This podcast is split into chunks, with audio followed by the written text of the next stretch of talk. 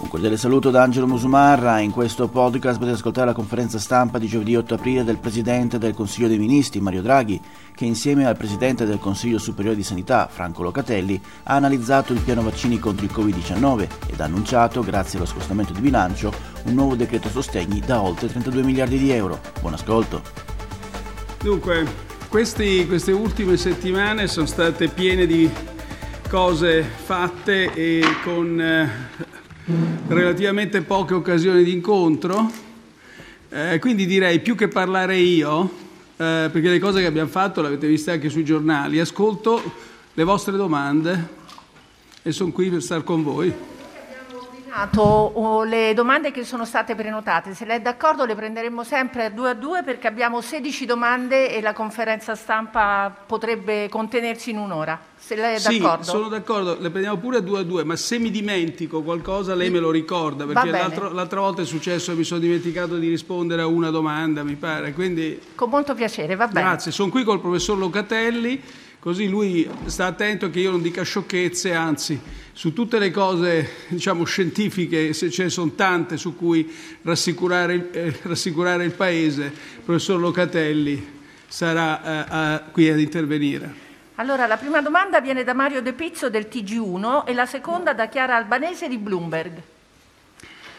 Buonasera Presidente, buonasera a tutti ha detto più volte che l'obiettivo primario del governo è quello di accelerare la campagna di vaccinazione, ma come impatta secondo lei sulla fiducia dei cittadini la vicenda AstraZeneca?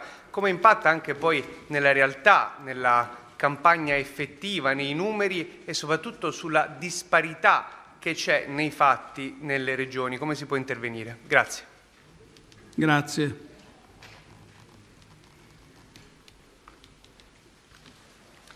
Buonasera, uh, una domanda sempre sul tema vaccini che si collega un pochino a quello che ha detto il collega.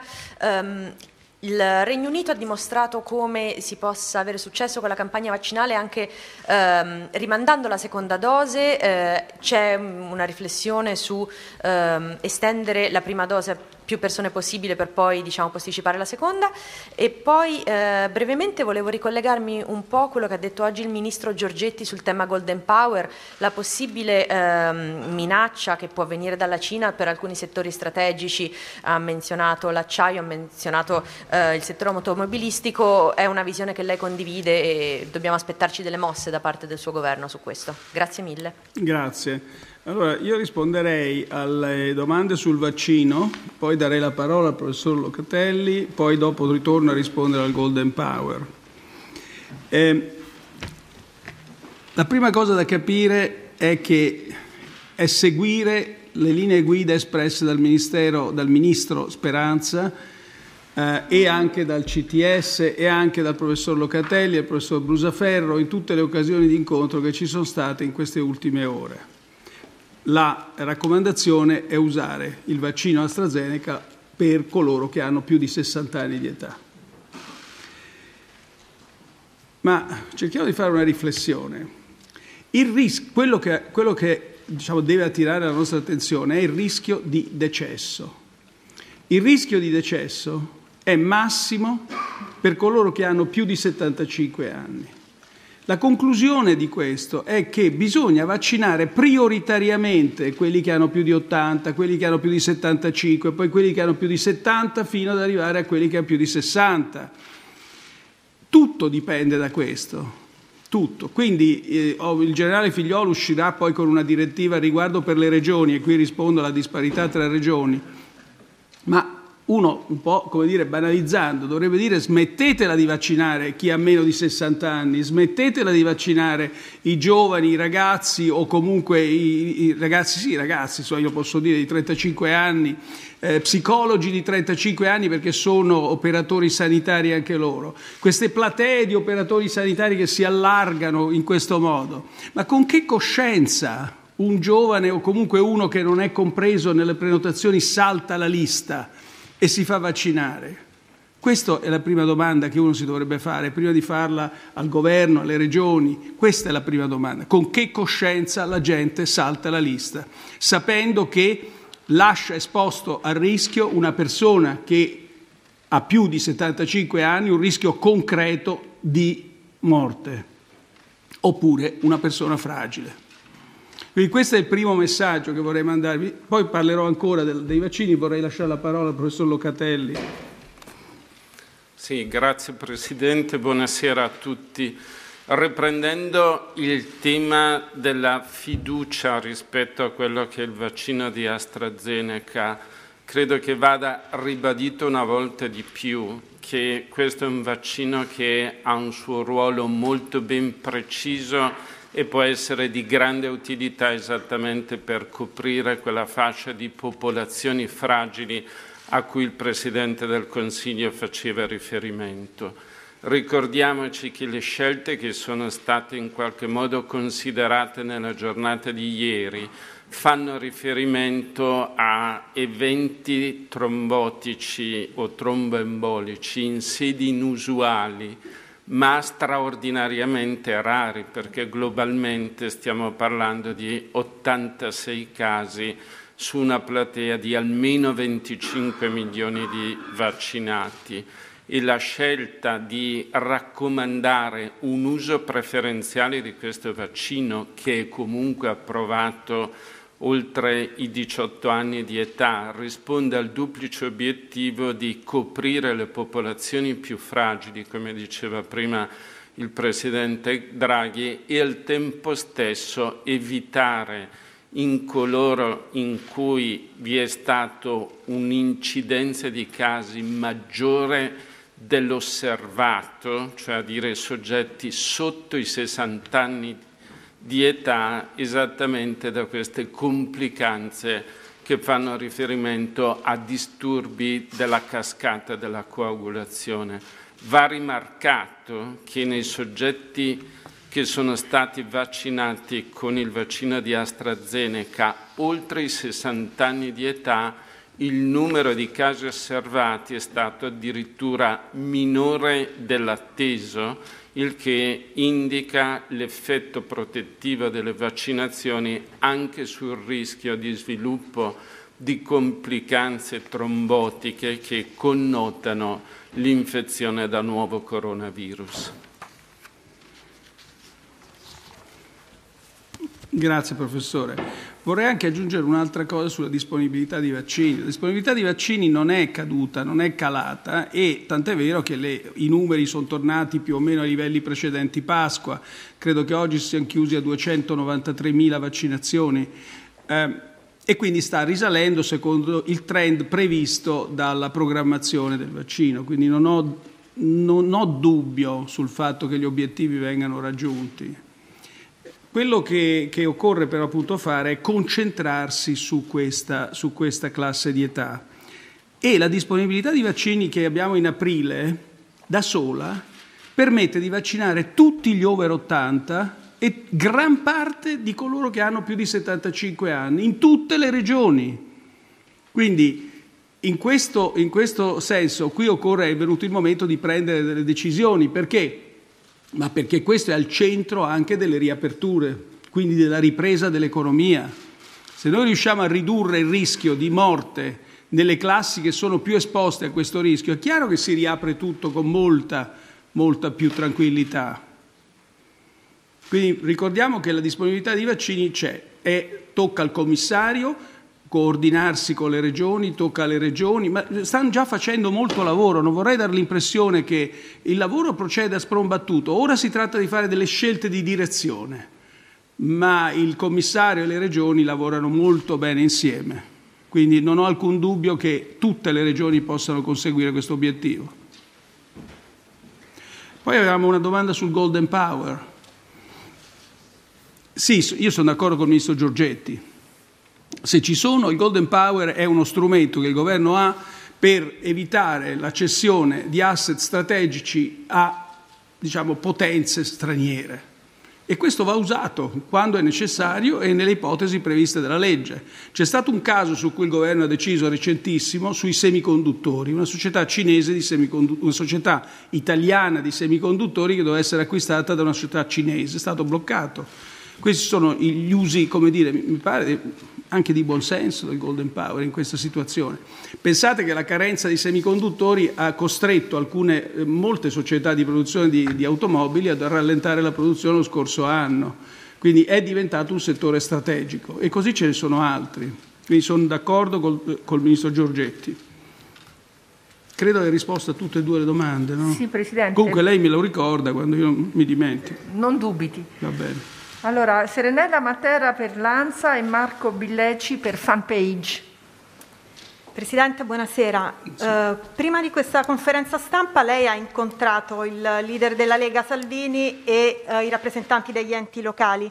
Uh, dal centrodestra da giorni le arriva, anche da Italia Viva, da giorni le arriva la richiesta uh, di aprire e allentare uh, le regole anticontagio il prima possibile. Salvini dice di iniziare so, a... Scusi, quali regole? Eh, le regole anticontagio. Ah. Eh di eh, consentire aperture maggiori. Eh, la Lega in particolare le chiede di riaprire già eh, a fine aprile, già dal 20 aprile. E oggi il Ministro Garavaglia ha indicato come data possibile per le riaperture quella del 2 giugno. Le volevo chiedere, al netto di quello che ci ha detto, cioè che sarà molto legato alle vaccinazioni, se se la sente di indicare una roadmap progressiva, una, una data per, per le riaperture. Grazie.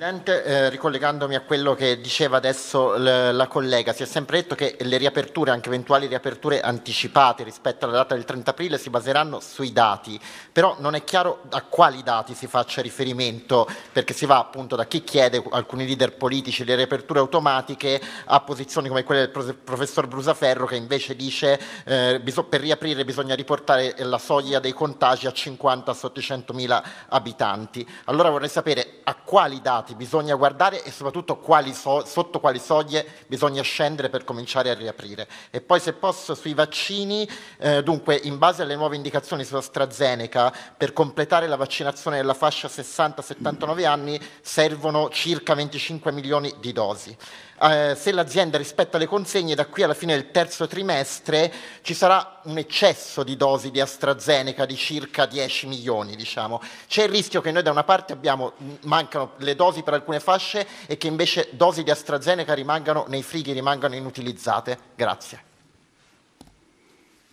Allora, eh, eh oggi, eh, a proposito dell'ultima domanda, eh, passiamo quasi istantaneamente da una situazione di preoccupazione perché non avevamo vaccini a una situazione di preoccupazione perché ne potremmo avere troppi. Quindi questo ora ci preoccuperemo del quarto trimestre, ma ripeto, eh, se noi arriviamo al quarto trimestre avendo vaccinato tutti quelli che sono nelle classi di rischio, i più anziani e i più fragili, beh, insomma, questa preoccupazione dei troppi vaccini potrà essere gestita molto bene. Il commissario in ogni caso eh, procede, sta procedendo a una rivalutazione della composizione del piano vaccinale, ma per quel che so non prevede grandi modifiche tra ora e fine anno. Lo, lo dirà lui stesso presto. Torniamo alla prima domanda. Dunque sì, ho visto effettivamente Salvini e ho visto i presidenti di regione, ho visto anche i presidenti della, dell'ANCI e, e delle province. Poi ho visto anche l'onorevole Bersani stamattina, giusto così, ecco. Quindi eh, c'è un equilibrio, come dire, no? Eh, del tutto casuale, eh? premetto, in questo. Il, tutti sì, chiedono, tutti diciamo, le aperture, è normale chiedere le aperture e eh, perché eh, la, miglior, la miglior forma di sostegno per l'economia non sono i sostegni del governo, sono le riaperture e questo è quello che chiedono tutti. E vorrei dire quanto sono consapevole della situazione di bisogno a dir poco, spesso di disperazione. Quindi queste manifestazioni ci sono state. Naturalmente uno deve come dire, condannare sempre la violenza, ma io capisco completamente, totalmente il senso di smarrimento, di disperazione e in alcuni che non stavano in quella manifestazione, questo l'ho detto più volte, il senso di alienazione che si ha in questa situazione di eh, limitata mobilità, ma anche limitata interazione sociale. Quindi il governo, se chiedete a me, io voglio vedere le prossime settimane, settimane di riapertura, ma riapertura in sicurezza, a cominciare dalle scuole. L'ho detto l'altra volta per i più piccoli, lo dico oggi per i più grandi. Eh, l'obiettivo, l'obiettivo deve essere quello di dare a questi ragazzi almeno un mese pieno di attività scolastica, che possano chiudere insieme l'anno. Questo è, è, l'obiettivo. E poi naturalmente le prossime settimane devono essere di riaperture, ma riaperture in sicurezza. E qui torno al punto che ho detto prima, che ho fatto prima, vaccinazioni. Quanto più celermente procedono le vaccinazioni, tanto più celermente si potrà tornare a riaprire. E quando parlo di celermente di vaccinazioni celeri parlo di categoria a rischio. Non, è meno importante avere il 30% di tutta la popolazione vaccinata e il 30%, magari nel migliore dei casi poi, eh, delle categorie a rischio. È meglio avere il 100%, 80, 90% delle categorie a rischio e magari un po' meno sugli altri. Scusate, mi ripeto, ma lo vedo come essenziale anche per la ripresa dell'economia. Quindi le riaperture dovranno, dovranno esserci e, e non ho una data. Non ho una data perché ci stiamo pensando in questi giorni e, e non ho una data perché dipende dall'andamento dei contagi. Questo mi è stato chiesto prima quali dati. Beh, questo è uno, certamente. L'andamento dei contagi, poi il professor Locatelli dirà, parlerà anche di altri dati ma anche un altro dato che non c'è stato finora, l'andamento delle vaccinazioni nelle classi a rischio. Quella è un'altra cosa, un altro parametro che si aggiungerà sicuramente nella decisione sulle riaperture. Turismo.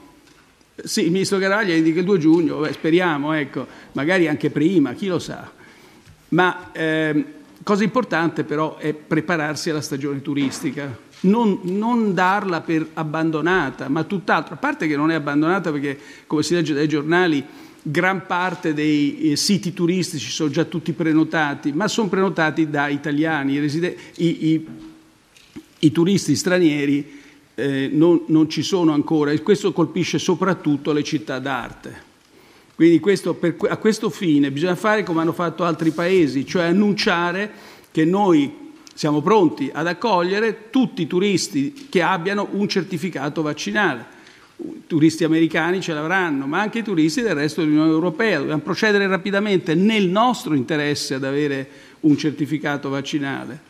Quindi piuttosto che preoccuparsi poi delle complicazioni, che ci sono, complicazioni di carattere anche etico, cominciamo a farlo. Poi dopo, dopo, quando ce l'abbiamo, ci preoccuperemo anche di non discriminare quelli che non l'hanno fatto, eccetera. Ci sono tantissimi punti che vanno affrontati con serietà.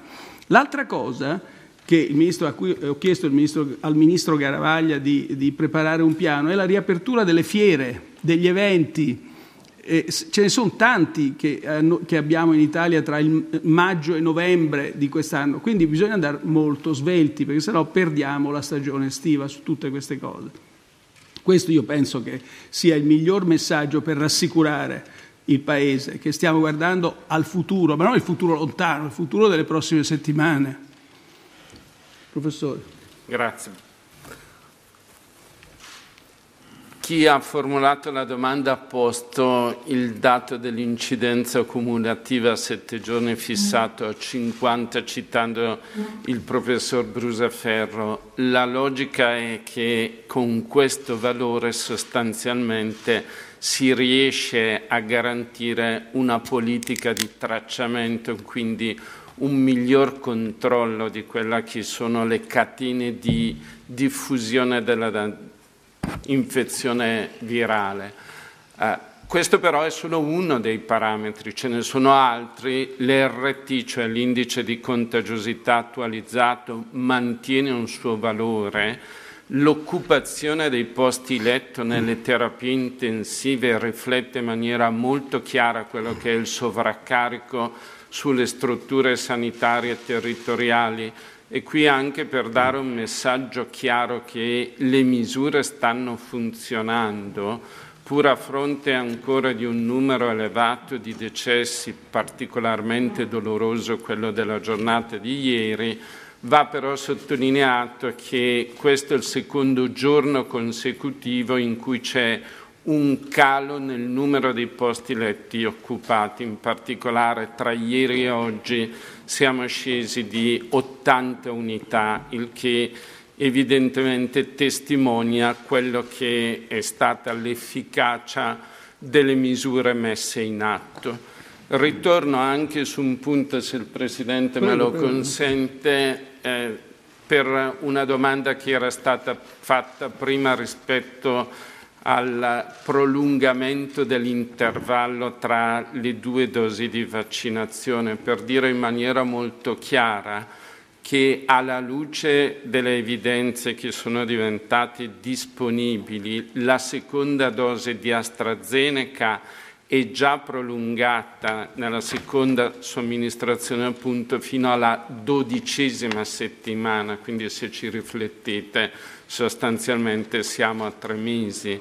E nell'ultima seduta della riunione del eh, Comitato Tecnico Scientifico è stato affrontato anche il problema del distanziamento della seconda dose per i vaccini a RNA e anche qui fondandoci sulle evidenze disponibili vi è stata una chiara espressione e manifestazione della possibilità di prolungarli fino alla 42esima giornata rispetto alla prima dose. Quindi il problema è già stato affrontato proprio per rispondere alla logica di coprire il più possibile già con la prima immunizzazione. Grazie professore. Grazie professore. Allora, eh, ora eh, Alessandra Sardoni, la 7 e Livio Cipriano di Agenzia Nova rivolgeranno le loro domande. Presidente, mi scusi se torno ancora su questi temi delle date, delle riaperture, delle dosi, però eh, volevo capire un pochino meglio. Noi quindi usciamo da questa conferenza stampa eh, senza poter avere una data, però anche, e questo le chiedo di, perché così ci ha detto, le chiedo anche però di farci capire se l'unica data che c'era, che era quella fissata dal decreto, e cioè il 30 aprile, eh, come data diciamo, di divieto di zona gialla per tutta l'Italia, se anche questa, a sentire anche Salvini nella dichiarazione che ha fatto, se anche questa eh, è una data che, che, non regge più e però se questo non rischia, eh, come dire, poi di creare ancora una volta un modello di inseguimento del virus, cioè di poca distanza tra un monitoraggio, un dato e cambiare, aprire quando eh, invece insomma, abbiamo visto che fare così a febbraio non ha portato fortuna secondo quanto hanno detto tanti studiosi. E l'altra cosa è come mai ehm, si crea una specie di cortocircuito comunque con le regioni a proposito della quantità delle dosi. Oggi un'intervista a Repubblica, il segretario del Partito Democratico, ex e attuale e, tuttora governatore della Regione Lazio, Nicola Zingaretti, diceva che le dosi nel Lazio mancano. Perché questa, questo tema non si riesce ad avere dire, un'oggettività fra tutte le cose? Allora, sulla, eh, sull'ultima domanda, le dosi mancano. Ci sono stati effettivamente, c'è stato un disguido di quel tipo, però che sappia io, non ce n'è stati di più. Quindi il, il, il um, generale Figliolo è perfettamente al corrente, consapevole e quello è stato chiarito con la Regione Lazio. E io sono molto ottimista ecco, sul, sull'andamento del programma vaccinale, ma soprattutto sul clima di cooperazione che c'è oggi tra regioni e, e, e, e Stato.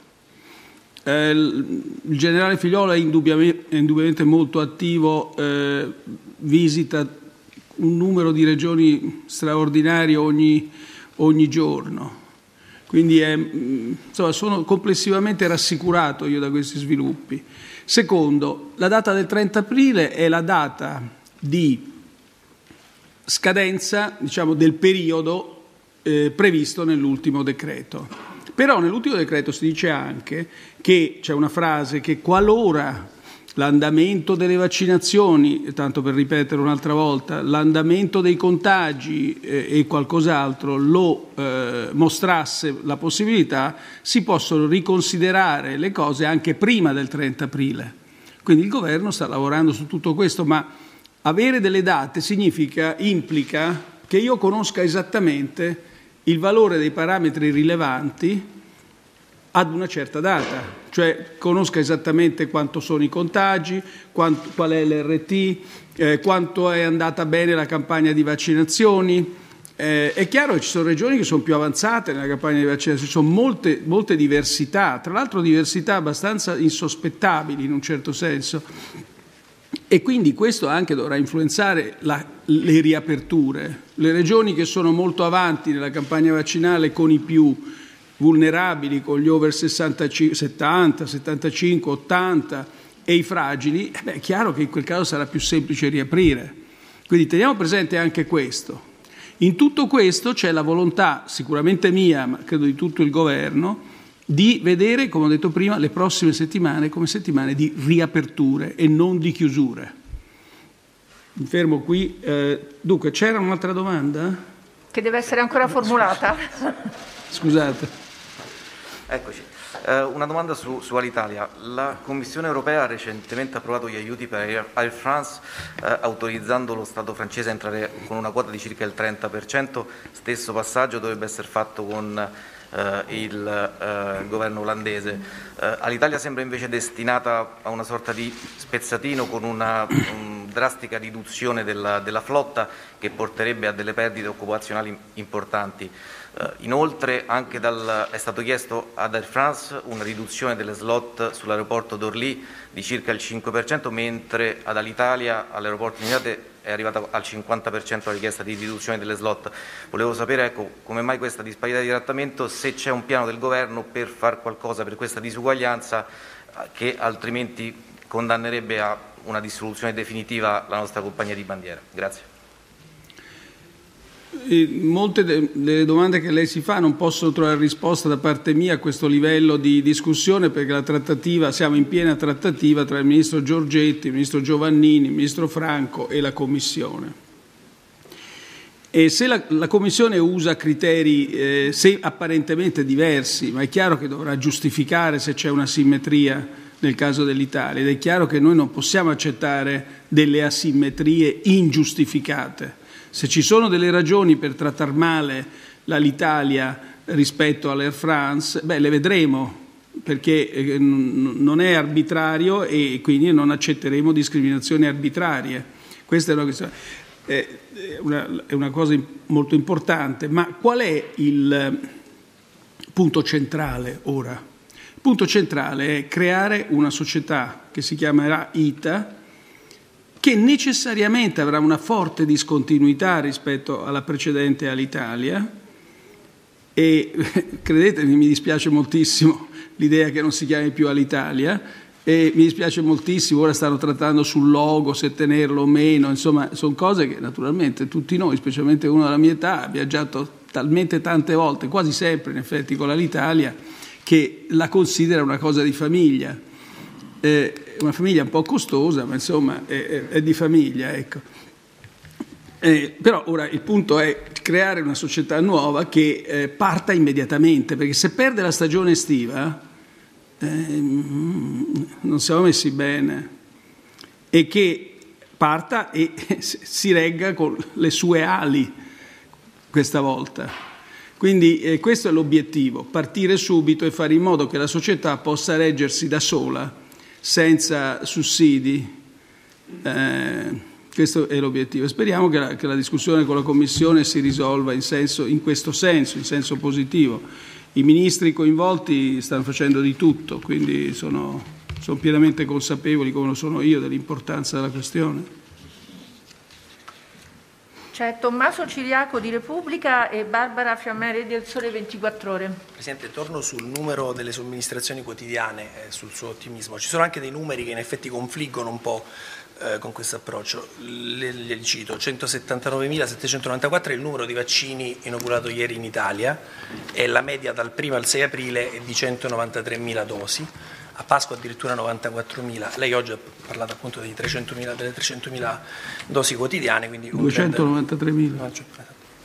Le chiedo Presidente se alla luce anche di questi numeri è confermato l'obiettivo delle 500.000 eh, dosi entro, quotidiane entro uh, fine mese naturalmente e poi Presidente le chiedo se si è fatto un'idea anche delle responsabilità di questi, delle responsabilità, diciamo, di questi ritardi eh, si attengono alle regioni, si attengono al, magari a alcuni ritardi delle case farmaceutiche o al, al suo governo. Grazie.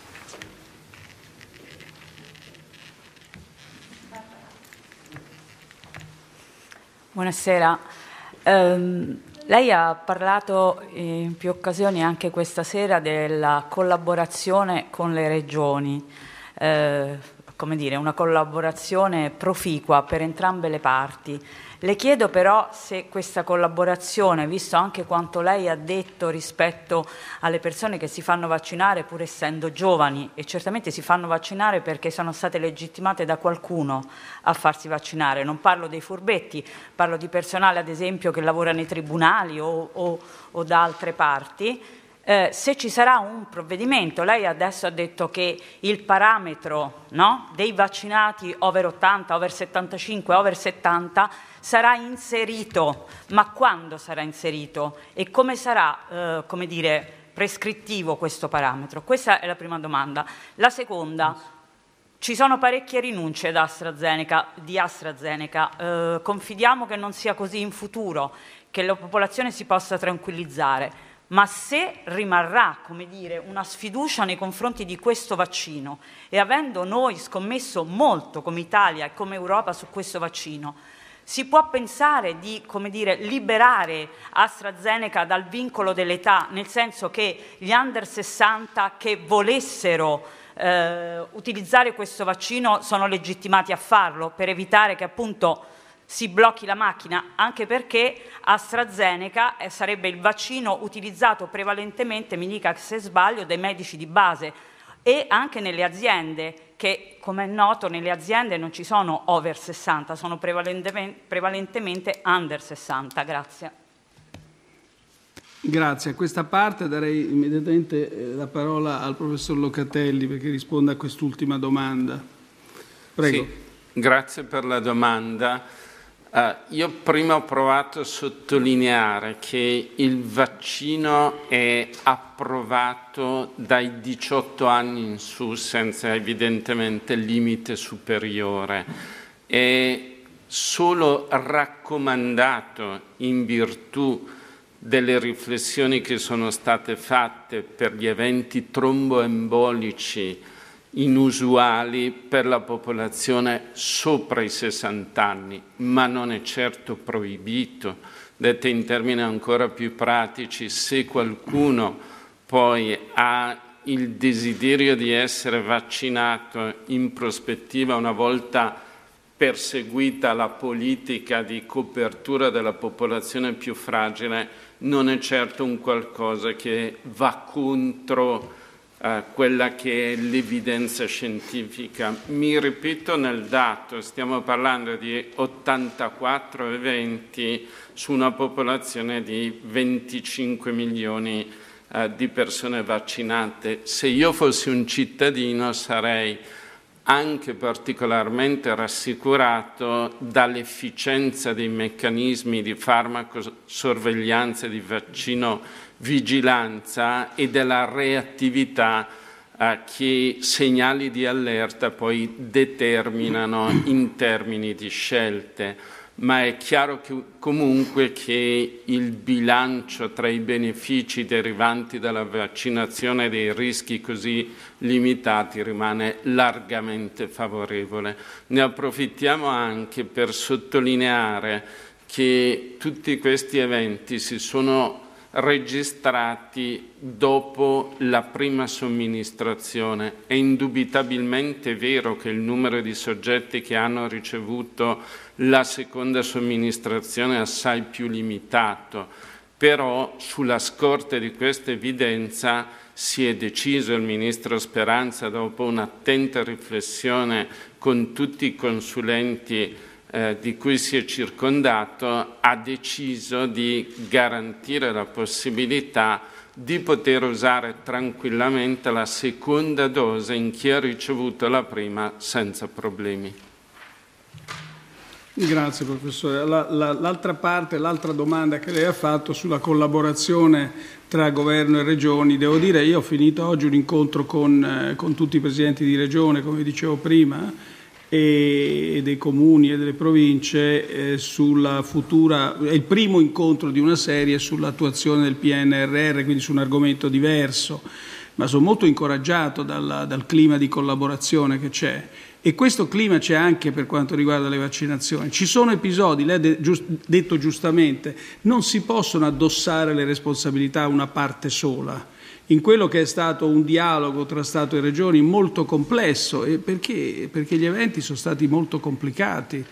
Quindi ora siamo arrivati a una dire, fase dirimente, nel senso che è chiaro che vaccinare le persone che hanno, si trovano nelle classi più, più esposte al rischio è non solo dovere, ma è interesse delle regioni, perché come ho spiegato prima possono riaprire in sicurezza la loro economia più presto. Questo è su questo punto e su questo principio che si deve fondare la collaborazione. Ci, do, ci, sarà poi una direttiva del generale Figliolo, io non so ancora quando, se è stasera o domani, proprio in questo, in questo senso, non conosco il dettaglio, non importa che sia proibito oppure consigliato, oppure... credo di essere stato molto chiaro sull'interesse che questo obiettivo riveste per le stesse regioni, per noi tutti, perché poi non esistono regioni, Stato, esistiamo noi. Um, mi chiedeva una conferma sull'obiettivo, dove, dove, dove? Eccolo, del, sull'obiettivo delle 500 eh, io siccome sapevo che mi chiedevate questo, prima di venire qua ho telefonato al generale Figliolo e gli ho chiesto me lo conferma? Sì, quindi su questo siamo... Le responsabilità, le responsabilità come eh, in un certo senso dicevo prima in un altro contesto, sono di tanti, da una campagna contrattuale un po', come dire, un po', di, un po leggera. Eh, al, al, per inciso, eh, la copertura vaccinale per gli anni a venire, perché dovremo continuare a vaccinarci per gli anni a venire, perché ci saranno delle varianti e quindi questi vaccini vanno adattati e quindi ci saranno nuove gare per gli anni a venire e vi assicuro i contratti saranno fatti meglio. Questo. Poi ci sono state le defiance di alcune società, in particolare AstraZeneca. Come ho detto l'altra volta, non so se proprio a voi, la sensazione così che uno ha, per carità, forse uno si sbaglia, che queste cose siano state vendute due volte, tre volte, ecco, come si dice a Roma. Ma eh, certo questo fatto, queste improvvise defiance di consegne che senza, senza così, improvvise poi, improvvise, impreviste, non spiegate. Terzo, le esportazioni. Eh, allora, il, le esportazioni, l'Europa esporta vaccini a tutto il mondo, anche a paesi che non permettono l'esportazione dei loro vaccini. Ora, questo ha delle spiegazioni comprensibili o incomprensibili, cioè una spiegazione incomprensibile non è tanto spiegazione, ma la, la motivazione è questa. Eh, il, il, principio attivo di molti dei vaccini che si producono qui, qui do la parola al professor Locatelli, viene anche dai paesi che proibiscono le esportazioni. Quindi è complicato interrompere questo flusso di esportazioni. Il 90% e più di esportazioni dall'Europa viene dalla, dalla Bion Pfizer. Quindi ehm, che, che, ecco, qual è il requisito per bloccare le esportazioni? Che l'azienda rispetti i contratti. Con AstraZeneca è stato facile perché proprio il rispetto ai contratti non c'era e quindi il provvedimento è scattato immediatamente. Con Pfizer è diverso perché loro rispettano tutti i contratti, anzi nel mese, se non sbaglio, di questo mese di aprile è andato addirittura 10 milioni di dosi in più all'Unione Europea.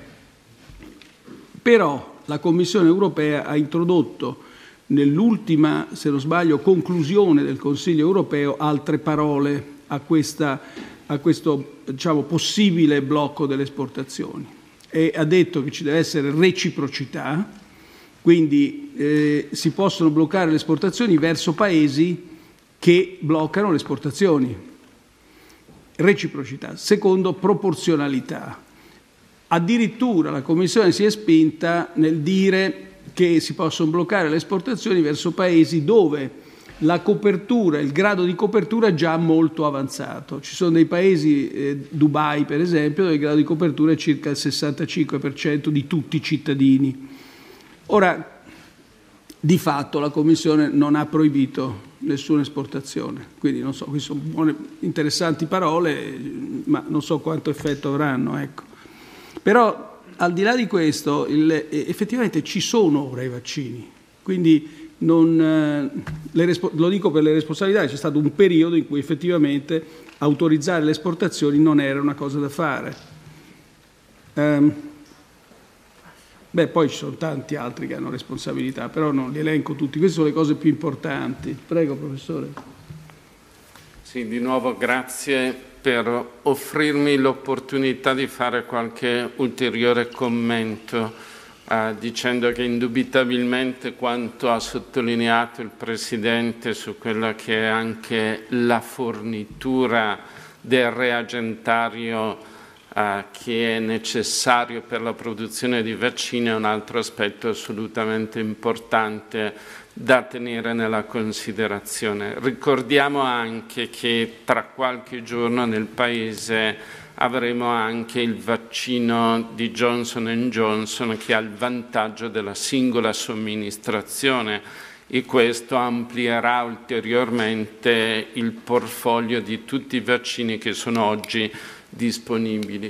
Mi permetto anche a titolo personale di sottolineare che però se guardate un po' tutto il tempo che è intercorso dall'inizio delle vaccinazioni nel Paese a oggi, quindi dal famoso 27 di dicembre, il Vaccination Day, a oggi la percentuale di utilizzazione delle dosi che sono state rese disponibili è sempre stata una percentuale decisamente elevata, con valori che hanno oscillato tra il 75% e il 94%, quindi eh, di fatto la capacità distributiva e la capacità di somministrazione che c'è stata nelle regioni anche in ragione di quel dialogo stretto, continuo e di confronto produttivo è stata chiaramente dimostrata.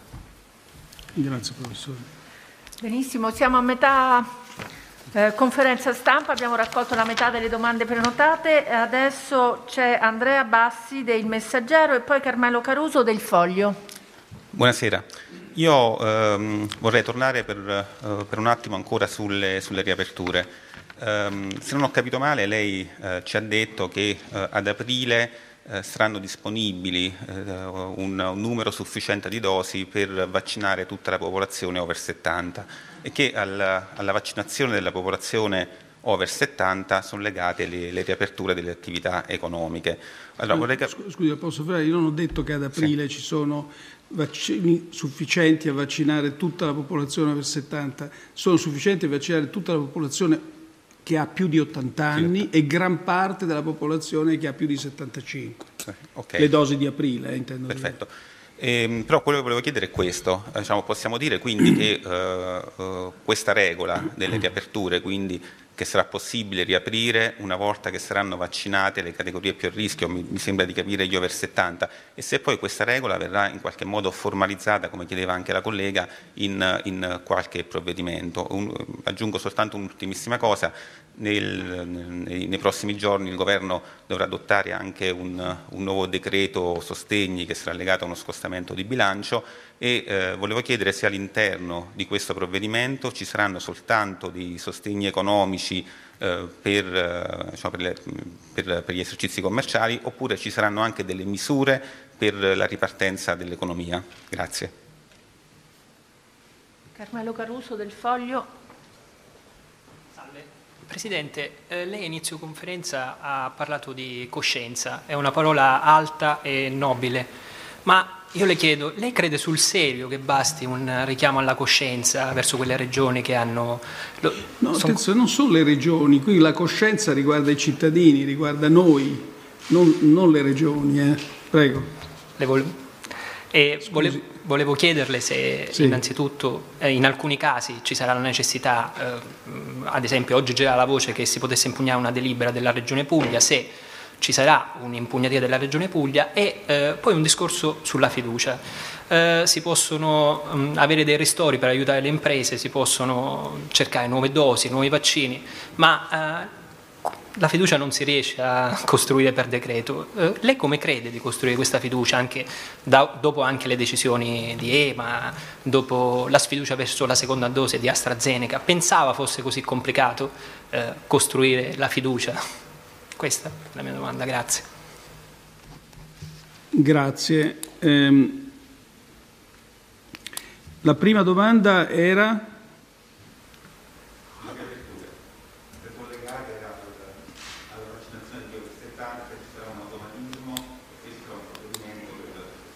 Sì, ci sarà, come dicevo prima, ci sarà una direttiva del generale Figliuolo e poi vedremo e ragioneremo con gli altri ministri come inserire questo parametro delle vaccinazioni per le categorie a rischio tra i parametri che eh, si usano per eh, autorizzare le riaperture.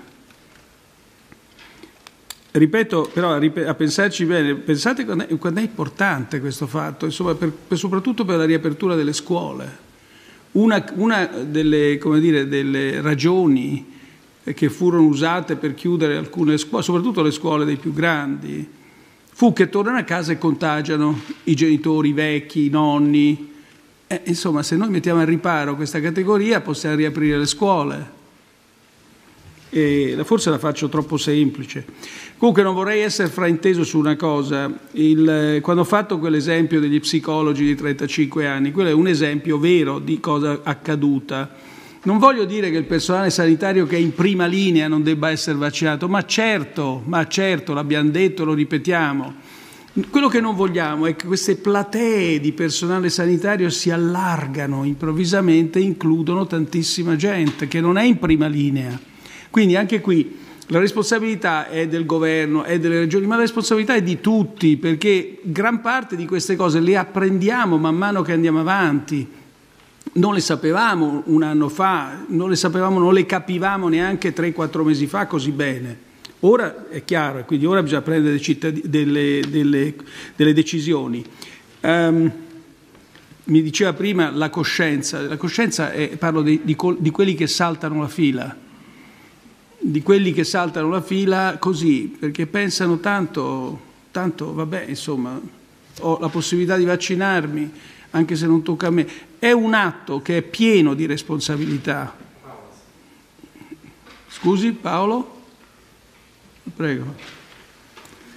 Ehm, lo scostamento. Lo scostamento, sullo scostamento, il, quello che è previsto ora è che il, del, il Ministro dell'Economia e della Finanza, eh, Franco, presenterà delle finanze, presenterà prima il DEF dove viene definito lo scostamento. Il Parlamento poi dovrà votare lo scostamento e poi presenteremo il decreto. Il decreto conterrà solo sostegni o misure economiche per le riaperture, conterrà entrambi. Conterrà entrambi. Questo la dimensione del decreto sarà probabilmente più grande di quella passata. Eh, la Regione Puglia, ci stiamo pensando, non abbiamo preso ancora una decisione sull'impugnativa della Regione Puglia. E la, come si fa a, a, ricostruire la fiducia? Beh, io credo che bisogna ascoltare attentamente le parole del professor Locatelli. E bisogna ascoltare, se volete ascoltare le parole del Presidente del Consiglio, che vi invita in maniera brusca a, a riavere la fiducia e quello non serve a molto. Ascoltate le parole del professor Locatelli. Ma nei dati questa fiducia, eh, questo crollo di fiducia in AstraZeneca si vede? Beh, si vede meno di quanto uno potesse aspettarsi, perché oggi siamo ritornati, come dicevo, a 293.000 vaccinazioni, di cui ovviamente anche altri vaccini. Per cui eh, insomma, speriamo di, noi continueremo a dare questo messaggio rassicurante, il professor Locatelli, il professor Brusaferro, tutti i membri del comitato tecnico scientifico, il ministro Speranza, non è un messaggio che viene dato così a cuor leggero, no? è un messaggio che oh, viene dato con grande serietà, con eh, grande anche partecipazione, comprensione. Quindi quando io dimostrata dal fatto che io mi sono vaccinato con AstraZeneca, non è che mi è venuto in mente eh, di farlo alla leggera, no? E mia moglie anche. Angelo Amante di Reuters e Alessandro Cecchi Paone su cittadinanza digitale. Buonasera Presidente. Um, innanzitutto le chiedo, risulta che la Germania intenda um, avviare dei negoziati bilaterali con la Russia per l'acquisto dello Sputnik, una volta ovviamente che sarà approvato dall'Agenzia Europea del Farmaco. Vorrei chiedere se anche l'Italia potrebbe valutare un'opzione di questo tipo oppure se pensa che eh, non sarà necessario in ogni caso fare una cosa del genere. Lei nella scorsa conferenza stampa aveva eh, avvertito appunto della inopportunità di firmare questi contratti da parte di alcune regioni dopo che era stato annunciato che qualcuno lo aveva fatto. E poi avrei una domanda ehm, fuori sacco ehm, su un dossier finanziario. Eh, lei, ehm, per che precedentemente ricoperto, eh, conosce bene la questione del Monte dei Paschi. Ehm, vorrei chiederle, ehm, a oggi la soluzione strutturale che passa eh, per la fusione con un'altra banca è ancora percorribile e questa banca potrebbe essere Unicredit? La ringrazio. Eh, dunque, allora, una domanda sullo Sputnik, una domanda sul Monte dei Paschi. Ah, prego, prego, sì, sì, sì. Buonasera Presidente, io le propongo di parlare un attimo di futuro, perché molti italiani non ne possono più di questa grandinata quotidiana di problemi, dati e numeri. Eh, mi perdoni l'amico professor Locatelli, lo faccio riposare un attimo.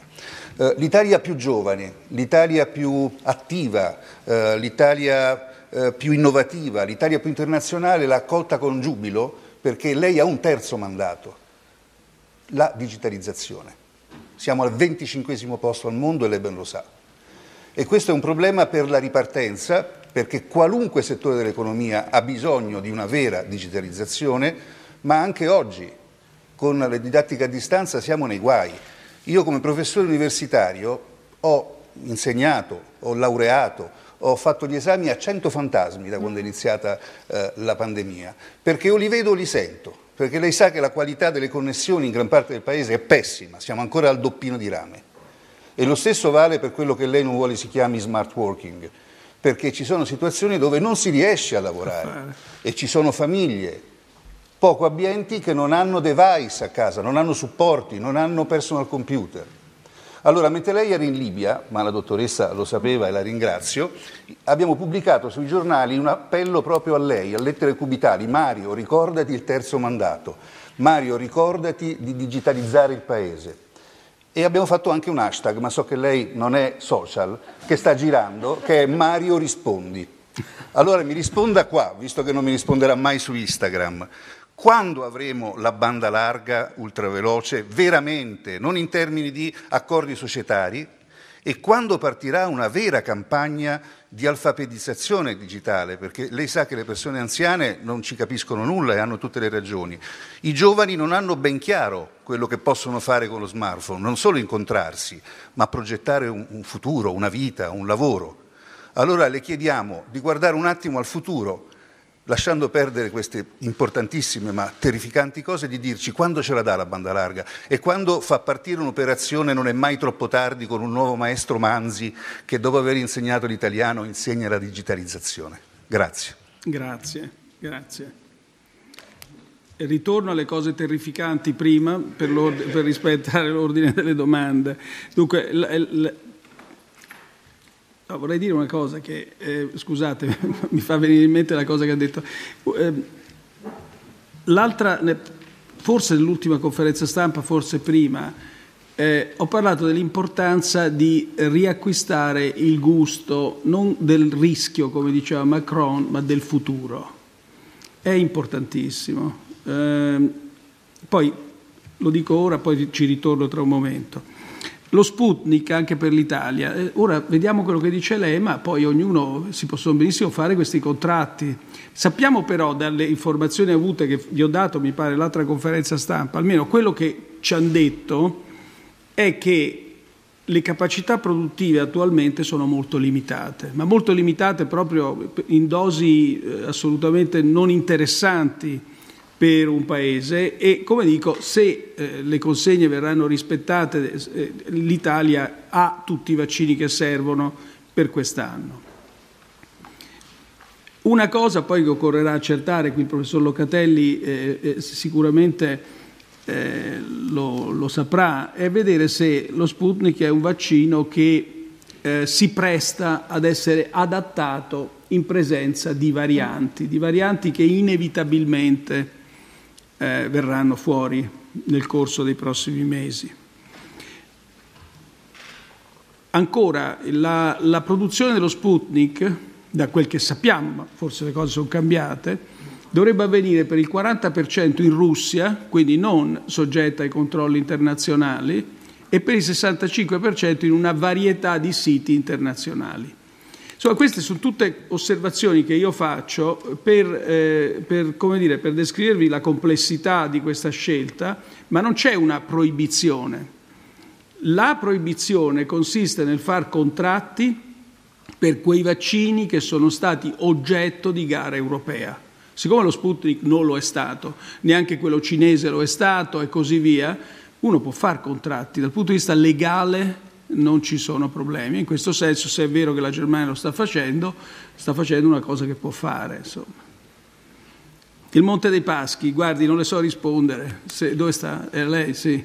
Non le so rispondere se, sa, se, è un dossier che ancora non ho visto, francamente, che se la prospettiva, anche perché non c'è niente, neanche, neanche come dire, la strada decisa, no? se farà una fusione con Unicredito, con un'altra banca, con nessuno. Queste cose verranno guardate, decise, analizzate dal governo nelle prossime settimane, ma ad oggi io non ho una risposta a questo. Torno a, a, alla, al punto meno terrificante ora. Allora, eh, come dico, bisogna riacquistare il gusto del futuro. Questo vale per la digitalizzazione, ma in realtà vale per tante altre cose. Le, l'anno che eh, ci ha preceduto è un anno di depressione, è un anno in cui siamo stati costretti ad avere comportamenti limitati, eh, come dicevo prima, anche limitati nelle interazioni sociali. Ehm, e la digitalizzazione è stata l'unica via era l'unica, sarebbe stata l'unica via d'uscita anche per comunicare, per insegnare, per continuare a fare almeno una parte della nostra vita normale. Il non avere a disposizione i meccanismi di base per poterlo fare è una delle grandi frustrazioni di questo periodo. Questa, tra l'altro questa, questa disparità, questo divario digitale, segue anche il divario che c'è nel nostro paese. Per cui l'istruzione, per esempio, ora la didattica a distanza, uno può avere le opinioni che vuole, ma è meglio di niente. Quindi l'istruzione eh, ha avuto un, c'è un divario nel grado di istruzione tra le varie parti d'Italia.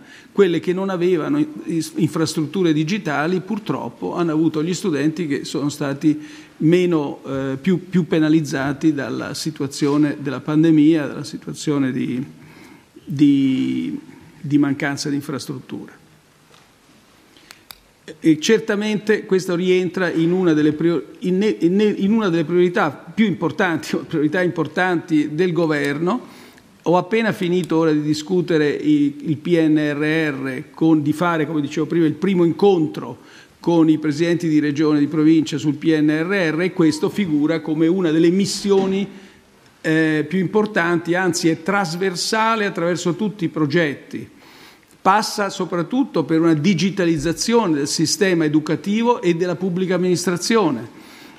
Molti dei progetti del PNRR non si possono fare se non, questo, se non facciamo questo passo in avanti digitalizzando la nostra pubblica amministrazione, digitalizzando tutto il, il lavoro progettuale quindi è un passaggio importantissimo e la, questo, il lavoro su questo è già cominciato perché digitalizzazione e semplificazione della pubblica amministrazione vanno di pari passo. Quindi la, mi auguro al più presto di poterle dare notizie migliori, ecco, di, quelle, di, quelle, di, quelle, che ci hanno visto eh, spettatori in questa fase della pandemia ma l'impegno del governo, ma io credo l'impegno di tutti ormai, è stata, la pandemia ha reso chiare molto più di prima quelle che erano le nostre come dire, debolezze eh, infrastrutturali.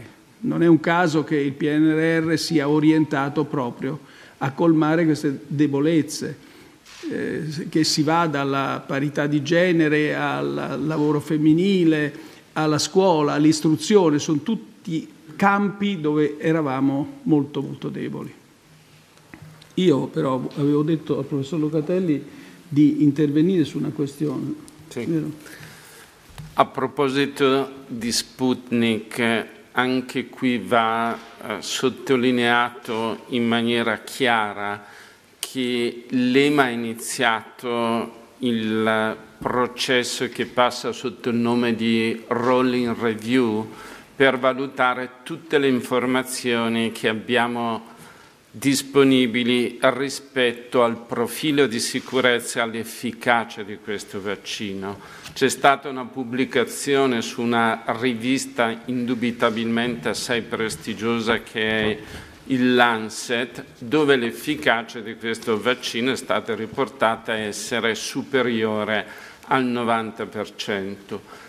Però, come già sottolineato dal Presidente Draghi, questo non è il solo aspetto a cui bisogna guardare, perché esistono tutta una serie di altre informazioni che meritano altrettanta attenzione e altrettante eh, accurata valutazione. Non ultimo la rispondenza a criteri di qualità nella produzione e nella distribuzione del vaccino. Anche qui eh, il ritorno al discorso che faceva prima il dottor Caruso sulla fiducia.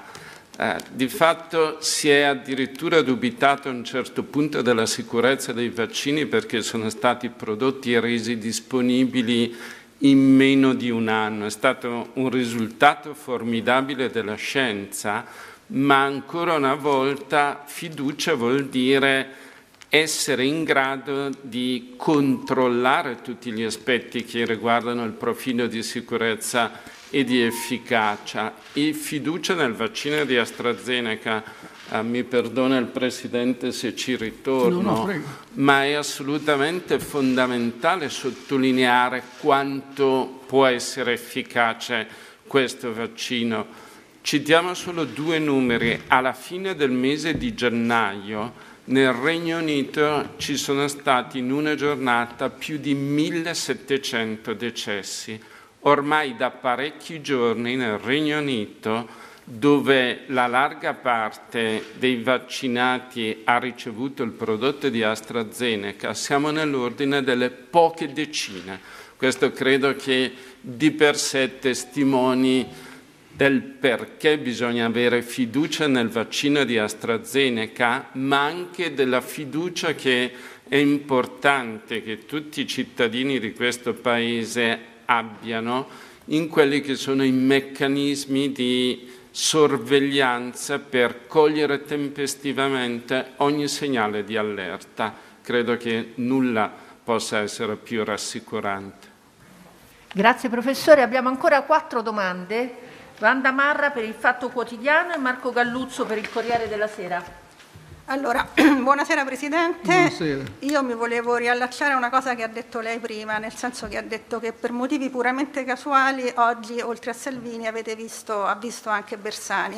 In realtà, diciamo, la politica in questo Paese non è mai troppo casuale, per cui mi chiedo anche se per caso, visto che Salvini ha messo nel mirino il ministro Speranza in maniera sempre più netta da giorni e giorni e giorni, lei ha detto a Salvini che forse non è il caso di tenere i toni così alti, intanto se l'ha detto a lui e poi se per caso lo vuol dire anche qui a noi in qualche modo, cioè se vuole spendere qualche parola a difesa di Speranza anche pubblicamente. E oltre a questo, visto che abbiamo molto parlato di come estendere le misure, del fatto che magari a, a un certo punto alcune, come si dice, alcune, alcune, ci potranno essere alcune riaperture, voi avete inserito nel decreto la possibilità di farlo tramite delibera, ma sia alcuni costituzionalisti che oggi sta, gli uffici studi di Camera e Senato vi hanno detto che forse è un termine troppo vago e che bisognerebbe utilizzare delle norme analoghe a quelle del decreto. Che cosa risponde? a loro.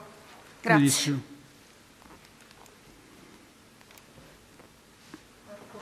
Sì, buonasera Presidente.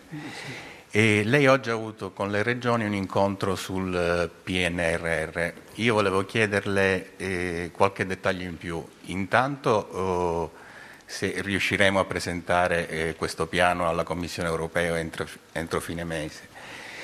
Poi eh, lei nelle note che ha diffuso attraverso i suoi uffici ha, parla- mh, mm, ha fatto sapere che eh, per l'attuazione del piano ci saranno una struttura di coordinamento centrale, una struttura di valutazione e una struttura di controllo. io volevo chiederle qualche dettaglio in più, cioè queste strutture dove saranno insediate, chi ne farà parte, quante persone dovranno essere assunte o sarà personale dei ministeri. Col precedente governo c'era stata anche una polemica sull'assunzione di 300 tecnici. Eh, eh, lo Stato italiano ha bisogno di nuove risorse, di assunzioni per mettere a terra il PNRR oppure, eh, oppure no. Insomma. Anche perché queste tre, tre, strutture, questi tre comitati sembrano una, una, un'articolazione abbastanza complessa. E poi una domanda che, che fa seguito a quello che le ho appena chiesto.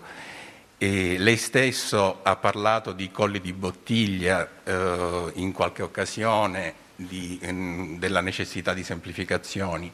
Sappiamo tutti benissimo che il recovery in Italia non può funzionare senza dei cambiamenti normativi.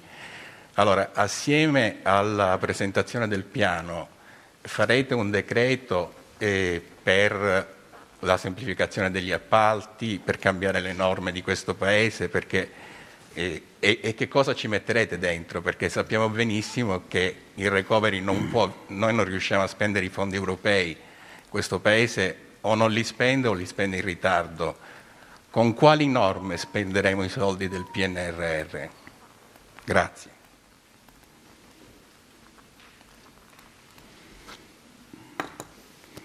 Grazie. Um, ecco, Lì, dunque, prima, primo incontro, incontro, con Salvini, Ministro Speranza. Dunque, sì, quel che gli ho detto esattamente è questo, che ho voluto io il Ministro Speranza nel governo e che ne ho molta stima.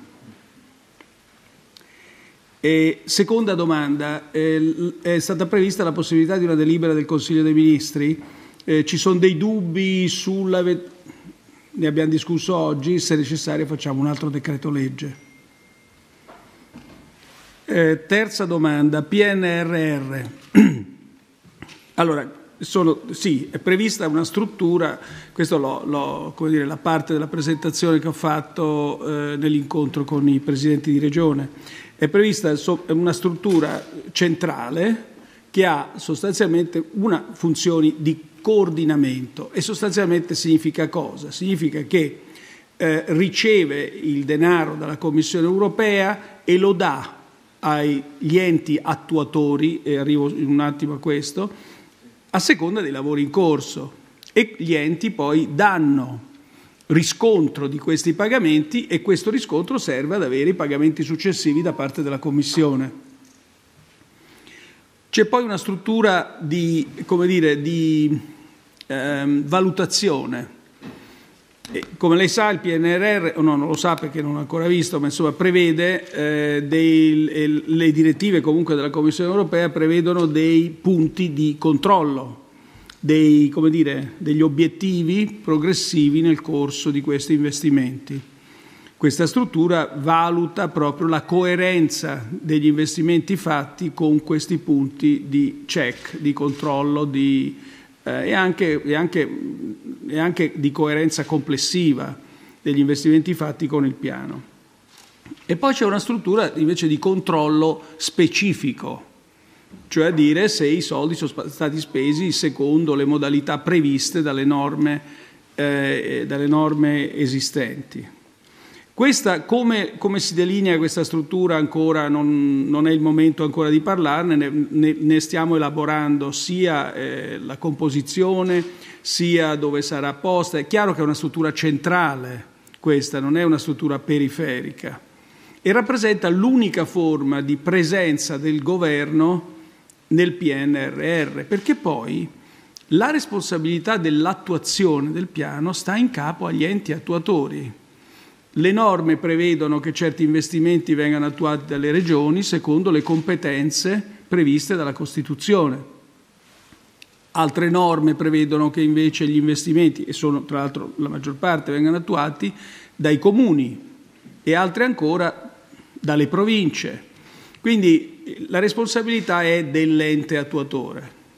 Poi quello che è venuto fuori oggi sono due cose in questa discussione, in questa conversazione che è stata molto molto ricca e, e anche di, di, di come dire, importante per chi sta effettivamente completando il piano. Sì, il 30 aprile lo, lo consegniamo il piano. La, sono venute fuori due cose. La prima è che eh, regioni ed enti locali dovranno trovare un coordinamento. Ma il coordinamento dal, dai primi scambi non è un'impresa impossibile, anzi c'è una gran disponibilità a intendersi perfettamente. O, o in un certo senso c'erano i due atteggiamenti, da una parte c'erano gli enti locali che non vogliono sentire sopra di sé le regioni, dall'altra ci sono le regioni che hanno delle responsabilità di carattere regionale e quindi vorrebbero avere anche loro una voce in capitolo. Ma poi ci sono i piani regionali, quindi è più di una voce in capitolo. Ecco. Comunque saranno loro a trovare le forme di coordinamento, il governo potrà solo aiutare in questo senso. Le assunzioni. È fuori discussione che il piano richieda assunzioni di nuove competenze e formazione delle competenze, aggiornamento delle competenze attuali. Questo è previsto ed è previsto, il, abbiamo cominciato, pensavo appunto alle settimane successive come settimane di aperture e non di chiusure, di futuro e non di passato.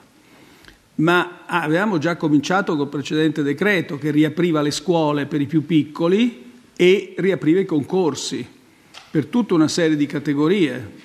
Quindi questa, questa riapertura deve accompagnare il PNRR Mm, con una riapertura orientata ad assumere quelle qualifiche, per esempio qualifiche nel campo della digitalizzazione, che non ci sono, oppure aggiornamento in quella direzione delle persone che oggi lavorano.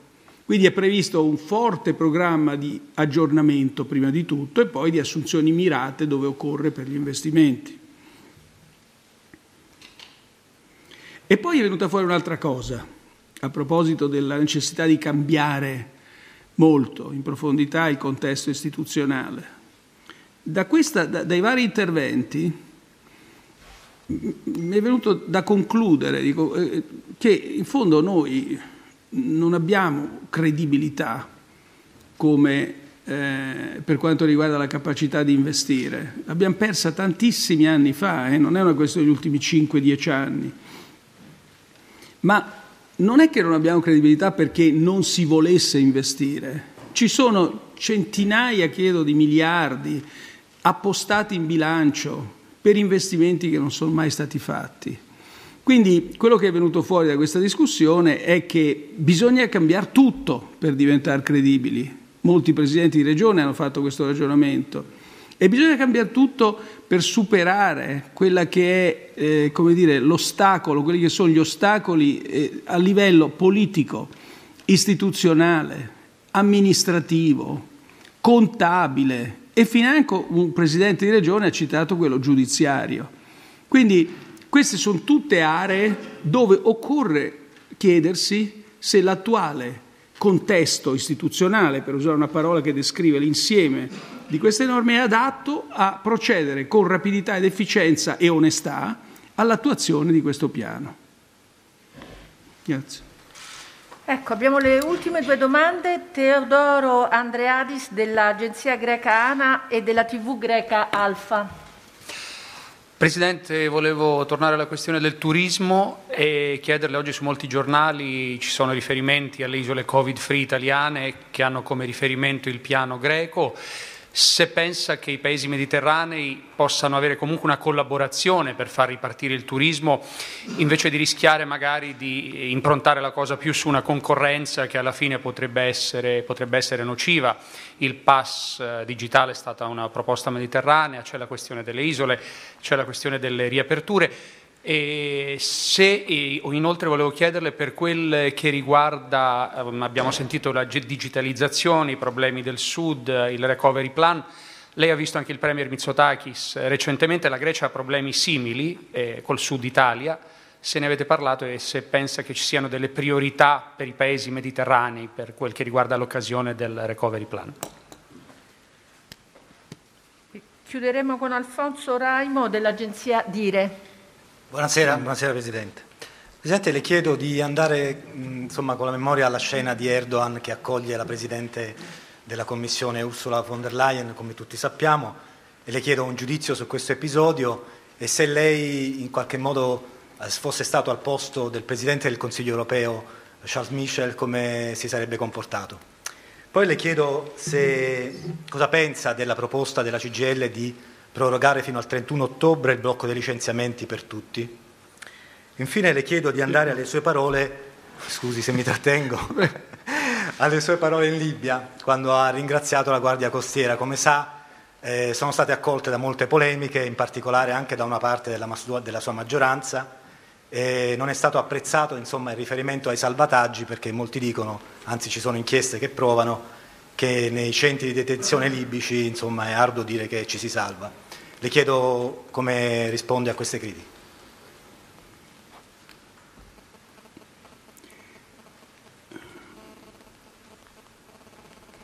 Eccoci, allora la, la prima, le prime due domande, la prima, domanda, eh, la prima domanda riguarda le possibili collaborazioni tra paesi mediterranei. Eh, sì, insomma, siamo, siamo, abbiamo parlato di questo, abbiamo parlato della possibilità di collaborare, il, il fatto che per esempio L'Italia ha molto da imparare in questo. Eh. Sul, per esempio la Grecia e la Spagna hanno già annunciato che accoglieranno i turisti americani con passaporto digitale. Noi lo dobbiamo fare. È quello che, è quello che dovremo fare subito, non perché eh, la, la stagione estiva è domani. Quindi ci sono molte cose che si imparano guardando anche gli altri. Ecco. per quanto riguarda la collaborazione, è chiaro che Grecia, Italia e anche Spagna hanno interessi in comune nel Mediterraneo. Questa collaborazione poi si vede proprio anche nelle occasioni del Consiglio europeo, dove su questioni come queste e anche altre si prendono sostanzialmente punti di vista comuni, anche senza eh, dire, preparazione, anche senza consultazione preventiva ma comunque la facciamo, è una, è una, delle cose che si fanno. Infatti il premier greco era in eh, Libia per riaprire l'ambasciata greca e quindi sì, riaprire l'ambasciata greca e, e, ha preso quell'occasione per fare un breve incontro all'aeroporto, insomma, per cui si cercano queste occasioni di incontro. Ehm, poi, beh, non condivido assolutamente il comportamento del presidente turco Erdogan nei confronti della Presidente, dov'è? Eccoci, sì. Vede la difficoltà a, non avere il, dire, il, contatto fisico o come dire, di, di, di vista, ecco. Eh, è solo digitale, è più complicato. Ma eh, no, non condivido assolutamente le posizioni del Presidente eh, Erdogan. Eh, credo che insomma, sia stato non sia stato un comportamento appropriato. Mi è dispiaciuto moltissimo per l'umiliazione che la Presidente della Commissione van der Leyen ha dovuto subire. E, e qui la considerazione da fare è che, e forse l'ho già fatta in un'altra conferenza stampa, è che con questi, diciamo, chiamiamoli perché sono dittatori, eh, di cui però si ha bisogno per collaborare, per, perché poi per, uno deve essere franco nell'esprimere la propria diversità di vedute, di opinioni, di comportamenti, di visioni della società e deve essere anche pronto a collaborare, a cooperare, più che collaborare, a cooperare per assicurare gli interessi del proprio Paese. Questo è importante. Secondo me bisogna trovare l'equilibrio giusto. E qui vengo alla Libia. La, eh, sono ben consapevole di essere stato criticato. Vorrei dire un paio di cose su questo, però. Tenete presente, l'Italia è l'unico paese che ha dei corridoi umanitari in Libia. E con il primo ministro libico i temi per cui mi, così, mi, mi sono stato criticato per non averli toccati, in realtà sono stati discussi, toccati, sia nel, nel confronto bilaterale sia anche nelle riunioni successive, dove le due cose che ho detto è che noi siamo preoccupati per i diritti umanitari, preoccupati e eh, siamo anche orientati, anzi ho detto che l'azione del governo italiano è orientata al superamento del sistema dei centri di detenzione. Di nuovo, franchezza, ma anche capacità di cooperare per tanti motivi la Libia è un paese noi, con cui noi dobbiamo cooperare. Tra, queste, tra, tra, le tante aree dove questa cooperazione è necessaria c'è la, c'è la questione, l'area dell'immigrazione. Eh, senza eh, diciamo, troppo andare nei dettagli, mi sono chiesto, eh, questo è un problema, non si può far finta che non esista, esiste. Allora come deve essere l'azione di un governo che cerca di eh, come dire, gestire una brutta parola perché si tratta di esseri umani, ma comunque di affrontare questo problema? Beh, deve avere una, dire, un approccio che sia prima di tutto umano secondo equilibrato e terzo efficace. E queste sono le direttive che non solo ho dato, ma mi sono dato nel, dire, nel riflettere e nell'agire su questo problema. Grazie. Ci sarebbe la domanda sulla proroga dei licenziamenti. Ah sì, ha ragione, grazie. Prego. No, la posizione del governo è quella che è stata espressa nel, nel DL passato e, e sostanzialmente il, prevedendo, prevedendo, lo sblocco dei licenziamenti a giugno due, a seconda dei due tipi di, di, di casti ammortizzatori sociale di cui dispongono i lavoratori e poi a ottobre per l'altro. Grazie. Grazie Presidente, grazie a tutti voi. Grazie. E buona serata. Arrivederci. Buonasera, arrivederci. Ed è tutto per questo podcast, grazie per il vostro ascolto. Se ritenete interessanti i contenuti che avete appena ascoltato potete condividerli utilizzando i canali social di Aosta Press. Per ogni comunicazione potete scrivere a podcast.it. Al prossimo ascolto, buona continuazione, state bene.